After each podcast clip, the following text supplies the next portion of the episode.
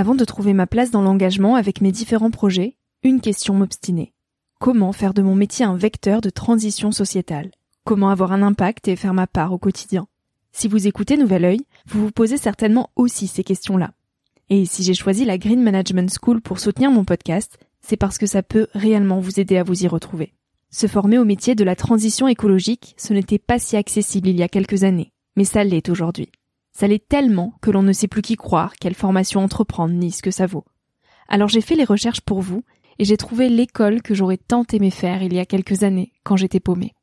Des cours approfondis sur le climat, la biodiversité, l'agronomie, la géopolitique, mais aussi sur les modèles économiques vertueux, le tout dispensé par des spécialistes et des personnalités inspirantes. Créer un autre lendemain que celui qui s'annonce, c'est leur mantra, et derrière cette idée, la mission de Green Management School est de former de nouveaux managers capables de transformer les entreprises et les organisations de l'intérieur. Toutes les informations sont en description. Merci à Green Management School de croire en nouvel œil en soutenant cette saison de podcast. Tout de suite, place à un nouvel épisode. Cet épisode est un extrait du podcast publié lundi dernier. Il est à écouter et à réécouter quand la motivation ou le sourire te manqueront. Ce mini-épisode pourra remplacer Instagram pendant ta pause de 10 minutes, se retrouver dans tes oreilles avant de t'endormir ou à ton réveil pour commencer ta journée dans la joie. Si cet extrait te plaît et que tu as envie d'en connaître plus sur mon invité de la semaine, l'épisode en entier t'attend chaudement sur Nouvel Oeil. Je pense que c'est un travail de tous les jours, de se foutre la paix, de s'aimer, d'apprendre à s'aimer, de faire attention de la façon dont on se parle. Est-ce que on parlerait de cette manière-là à quelqu'un qu'on aime? Et la vie, elle est courte.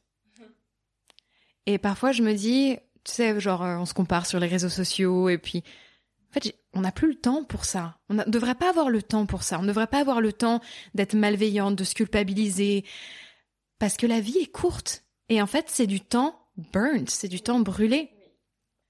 Déjà, j'ai toujours peur. Rien que avant de commencer cette interview, je t'ai dit, Victoria, j'ai peur. Donc, la peur est toujours là. J'ai créé beaucoup de retraites cette année. Et hum, pour t'expliquer le, déroulé, j'avais vraiment envie, au fond de moi, de créer ces retraites. Mais à la fois, j'étais complètement submergée par les peurs. Et je savais plus à un moment donné qu'est-ce qu'est-ce que j'avais vraiment envie? Où étaient les peurs? Tu sais, quand t'es un petit peu dans ce comment est-ce que je vais mettre en place? Donc je me suis posée avec moi-même et je me suis vraiment centrée sur moi et je me suis posé les questions et hop, les réponses émergent. Après, c'est à quel point est-ce que tu vas avoir confiance et les prendre et le courage de les prendre?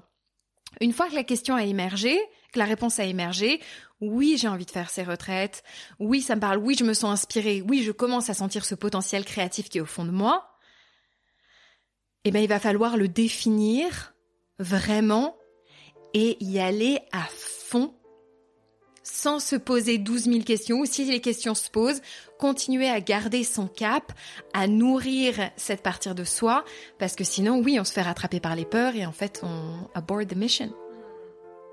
Non, bah, je pense que dans tout le processus créatif, il faut apprendre à créer et puis après apprendre à surfer la vague. Et quand tu surfes la vague, tu savoures. Tu savoures, tu profites. Et c'est ce moment où tu génères de la gratitude. Et moi, je me souviens arriver sur toutes mes retraites. Sais, je sais pas au début que ça va se passer, mais j'arrive sur mes retraites et je regarde autour de moi. Et là, je, je sens de la gratitude au fond de moi. Je dis merci, merci pour ce moment. Juste ça émerge.